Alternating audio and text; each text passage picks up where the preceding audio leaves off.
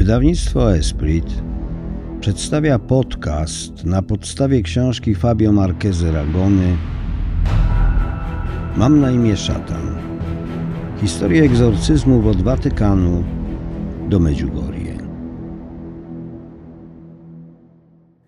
Ojciec Rafael swoim zwyczajem przyjmuje mnie z zaraźliwym uśmiechem na ustach. Nosi nieskazitelnie czyste ubranie, szyte na miarę i czarne jak noc. Mimo, że skończył dopiero 43 lata, ma siwą, gęstą brodę, która dodaje mu powagi. Okrągłe okulary, ostatnio bardzo modne, nieco go odmładzają. Nie jest to jednak zamierzony zabieg. Nie zmienił oprawy, odkąd go znam. Zapewne chciał uniknąć zbędnych wydatków, a poza tym nigdy nie przywiązywał wagi do panujących w modzie trendów. W lewej kieszeni marynarki ma nieodłączne pióro z czerwonym atramentem, a na dłoniach białe bawełniane rękawiczki, jakże typowe dla doświadczonych archiwistów. Bo Rafa, jak zwykli nazywać go przyjaciele, od zawsze pracował w archiwum. Najpierw w ojczystej Hiszpanii, która jest zarazem kolebką jego zgromadzenia, a od ponad dziesięciu lat w Watykanie. Zagrzebany w zakurzonych zwojach i ściśle tajnych dokumentach, zakonnik spędza całe dnie w podziemiach. Niemal przy blasku świecy, w odpowiednio klimatyzowanych pomieszczeniach, w których temperatura sprzyja przechowywaniu rękopisów i z dala od wszelkich technologicznych nowinek. Telefony komórkowe nie mają do archiwum wstępu. Tutaj dopuszcza się tylko pióro i papier.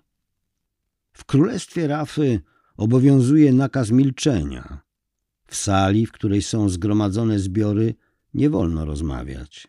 Ten, kto złamie tę zasadę, może zostać odsunięty od archiwum na długie tygodnie. Na szczęście archiwista, który od wielu lat zajmuje się demonologią, dowiedział się już o moich poszukiwaniach i zawczasu przygotował dwa godne uwagi woluminy. Oba zawierają bezcenne materiały dotyczące Piusa XII. Wybrałem fragmenty, które mogą Cię zainteresować, mówi zakonnik.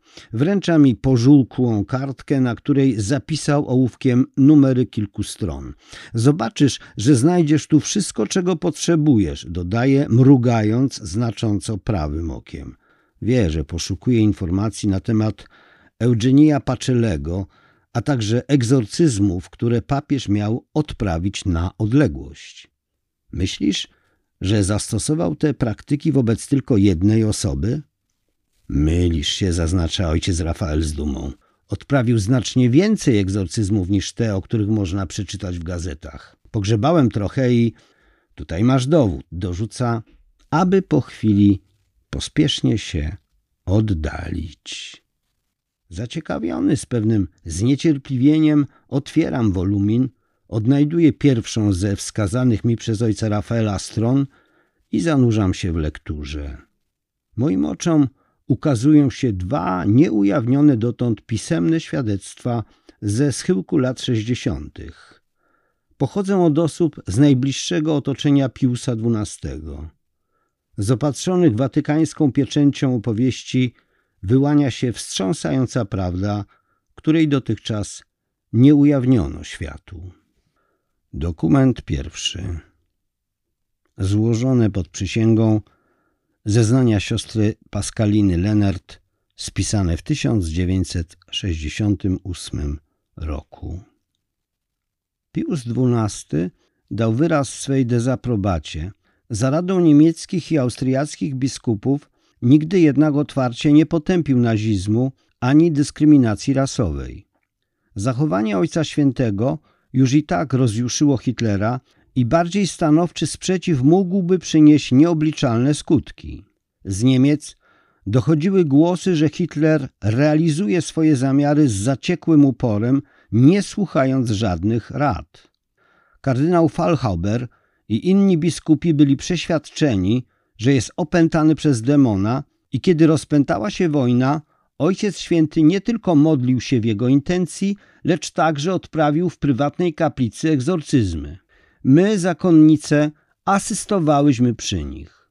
Jeśli wierzyć kardynałom i biskupom, niemiecki dyktator był więc opętany przez demona, a papież uciekł się do egzorcyzmów w nadziei, że tym sposobem zdoła powstrzymać działania wojenne. Wersję niemieckiej mniszki potwierdza Peter Gumpel, jezuita i postulator procesu beatyfikacyjnego Piusa XII. Ale oto w bezcennych dokumentach natykam się na zeznania innego kluczowego świadka. Relacjonuje on egzorcyzmy, które papież Eugenio Pacelli odprawił na odległość w przededniu jakże ważnych wyborów z 1958 roku. Po jednej stronie barykady stała wówczas chrześcijańska demokracja, wspierana duchowo przez głowę kościoła, a po drugiej wielkie zagrożenie w postaci komunistów. Dokument drugi. Złożone pod przysięgą zeznania księcia Karla Paczylego, spisane w 1969 roku. Wieczorem 27 maja 1958 roku, kiedy ogłoszono wyniki wyboru z 25 i 26 maja, Ojciec Święty przyznał, że był poważnie zaniepokojony i że w noc poprzedzającą wybory niemal nie zmrużył oka. Wcześniej przez trzy tygodnie odprawiał egzorcyzmy. Pragnąc ulżyć jego cierpieniom, zakonnice z klasztoru w Menzingen już na trzy miesiące przed wyborami modliły się o ich pomyślny wynik i praktykowały umartwienia. Wielokrotnie odnosiłem wrażenie, że Ojciec Święty głęboko poważa rozliczne przymioty prezydenta de Gasperiego oraz jego dobre intencje.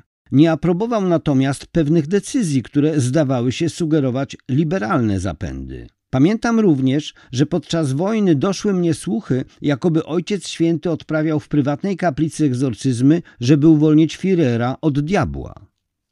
Z przytoczonych świadectw wynika, że Pius XII usiłował zapobiec ingerencji diabła w wybory we Włoszech, które na tamtym etapie życia politycznego miały dla katolików kluczowe znaczenie.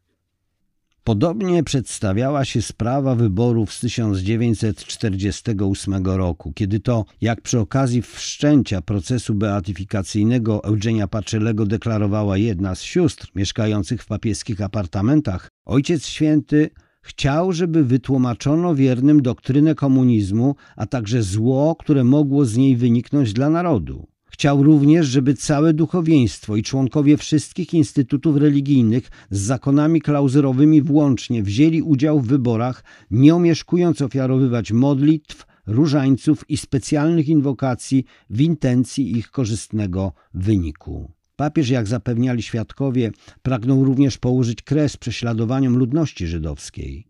To między innymi z tego powodu podjął rozpaczliwą próbę uwolnienia Führera spod władzy diabła. Jego wysiłki nie przyniosły spodziewanych rezultatów. Będę musiał poruszyć ten temat w rozmowie z ojcem Rafaelem. On na pewno udzieli mi wyjaśnień. Nasuwa się pytanie, czy egzorcyzmy można odprawiać na odległość? I czy takie obrzędy są skuteczne? Ojciec Amort wielokrotnie tłumaczył, że aby rytuał mógł się odbyć, osoba opętana musi być obecna i wyrazić zgodę na egzorcyzm. Mimo to dzielę się wątpliwościami z księdzem archiwistą, który jest ekspertem w tej dziedzinie i któremu zdążyłem już zwrócić udostępnione mi dokumenty. Hiszpan odpowiada mi w sposób jasny i wyczerpujący. Chrześcijaństwo jest wiarą wcieloną i sakramentów ani sakramentaliów, do których zaliczają się egzorcyzmy, nie można sprowadzać do poziomu zwykłych symboli. Fizyczna obecność ma w ich przypadku zasadnicze znaczenie. Co się tyczy Piusa XII, to z pewnością uznał on, że wobec niemożności spotkania się z Hitlerem powinien sięgnąć po szczególne środki. Nieludzkie okrucieństwo Hitlera i jego sprzymierzeńców, przewyższające naturalne u człowieka skłonności do czynienia zła, wskazywało na nadzwyczajne działanie diabła. Oto dlaczego papież dopatrzył się w tej sytuacji przesłanek do odprawienia egzorcyzmu na odległość. Jednak mówimy tutaj o niecodziennych, rozpaczliwych okolicznościach, których nie sposób zestawić z żadnym innym wydarzeniem naszych czasów. W każdym razie papież może sobie pozwolić na zachowania, które u innych przedstawicieli Kościoła byłyby nie do pomyślenia, pod warunkiem, że nie stoją one w sprzeczności ani z prawem kanonicznym, ani z Pismem Świętym.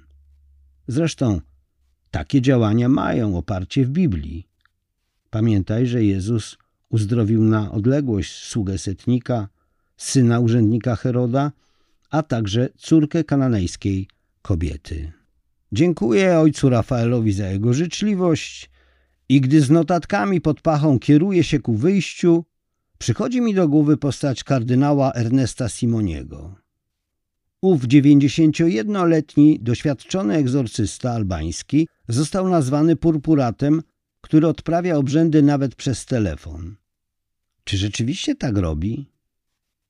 Żyjemy w czasach technologicznej rewolucji, rozkwitu portali społecznościowych i wszechobecnych smartfonów. Kto wie, może i egzorcyzmy można praktykować w taki sposób? Muszę się spotkać z kardynałem Simonim i zapytać go o to osobiście. To prawda, codziennie odprawiam egzorcyzmy przez telefon. Jak inaczej w moim wieku miałbym pomóc tym wszystkim ludziom, którzy są w potrzebie? Mimo, że na własnej skórze doświadczył prześladowań ze strony władz komunistycznej Albanii, w jego głębokim głosie nadal pobrzmiewa radość. Kardynał Ernest Simoni ma twarz naznaczoną cierpieniem. To pokłosie szykan, które spotkały go za czasów dyktatury Envera Hondży. Z jasnych oczu przebija jednak niewiarygodna wprost siła, przekładająca się na niezachwianą wiarę, oddanie i całkowite zawierzenie Bogu przymioty konieczne do tego, aby każdego dnia mierzyć się z królem ługarstwa, nie wpadając przy tym w pułapkę i nie ulegając prowokacjom demona. Papież Franciszek poznał historię Simoniego i spotkał się z nim w 2014 roku w Tiranie. W listopadzie 2016 roku postanowił nadać mu godność kardynalską, aby poprzez purpurowe szaty Simoni dawał świadectwo męczeństwu tych, którzy się nie uginają i na przekór trudnościom otwarcie wyznają wiarę chrześcijańską. Tak jak on wiele lat temu robił to w swojej ojczyźnie. Odnajduje kardynała we Florencji, którą dawno temu obrał na swoją siedzibę. Mieszka tam ze swoim bratankiem. Odbiera telefon i przekonany, że jestem kolejnym wiernym, który prosi o pomoc, bez zbędnych wstępów zaczyna recytować łacińskie formuły. Modli się przez co najmniej pięć minut bez przerwy, udziela mi błogosławieństwa i zaleca modlitwę. W tle słychać telewizor. Zanim ośmieliłem się mu przeszkodzić, kardynał oglądał emitowany na kanale piątym teleturniej, który prowadzi Jerry Scotty. Niech będzie pochwalony Jezus Chrystus, mówi na zakończenie i odkłada słuchawkę. Nie poddaje się. Dzwonię na komórkę i tym razem udaje mi się wytłumaczyć, o co mi chodzi. Kardynał uprzejmie zgadza się odpowiedzieć na pytania o egzorcyzmy i jest gotów rozwiać wszelkie moje wątpliwości. Stawia jednak pewien warunek. Rozmowę poprzedzi kolejna modlitwa. Pierwszy egzorcyzm odprawiłem jako trzydziestolatek na dziewczynie, która krzyczała i zawodziła. Odegnałem od niej szatana. Muszę powiedzieć, że wszystkie odprawione przeze mnie egzorcyzmy przyniosły spodziewany skutek, ale nie dlatego, że jestem w tym dobry. Po prostu przemawia przeze mnie Pan. Dużą rolę odgrywa także wiara osób opętanych. Komuniści aresztowali ojca właśnie z powodu egzorcyzmów. Tak, to był jeden z zarzutów. Ateistyczny komunizm chciał zniszczyć Kościół. Od tamtej pory odprawiam egzorcyzmy regularnie. Czy to, że ojciec został kardynałem, czyni rytuał potężniejszym? Nie. Dla mnie to nie ma znaczenia. Liczy się Boża moc, którą Jezus obdarzył wszystkich księży. Wyciągnijcie ręce i uzdrawiajcie chorych, przepędzajcie demony i wskrzeszajcie zmarłych. Nie jest już ojciec pierwszej młodości, czy mimo to jest ojciec w stanie odprawiać liczne egzorcyzmy? Teraz, kiedy nie mogę odprawiać ich osobiście, robię to przez telefon. Dzwonią do mnie ludzie z całego świata, z Ameryki, z Australii. Odprawiam 20-30 egzorcyzmów dziennie. Czy naprawdę można odprawiać egzorcyzmy przez telefon? Technologia może wiele zdziałać, ale nie wolno zapominać, że egzorcyzm z prawdziwego zdarzenia wymaga bezpośredniego fizycznego kontaktu z opętanym. To, co się dzieje przez telefon, potocznie nazywamy egzorcyzmem, lecz w gruncie rzeczy jest to żarliwa modlitwa o uwolnienie, która bez wątpienia przynosi ulgę ofiarom nadzwyczajnego działania demona. Czy jakiś przypadek opętania szczególnie zapadł ojcu w pamięć? Kiedyś pewną restaurację na Florydzie nawiedziła plaga robactwa i much. Wszyscy dwoili się i troili, żeby się od nich uwolnić, ale nie potrafili się pozbyć owadów. Właścicielka lokalu, bardzo pobożna kobieta albańskiego pochodzenia, zmawiała z rodziną nawet pięć różańców dziennie.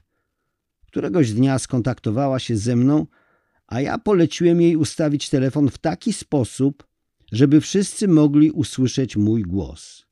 Zgromadziło się wiele osób.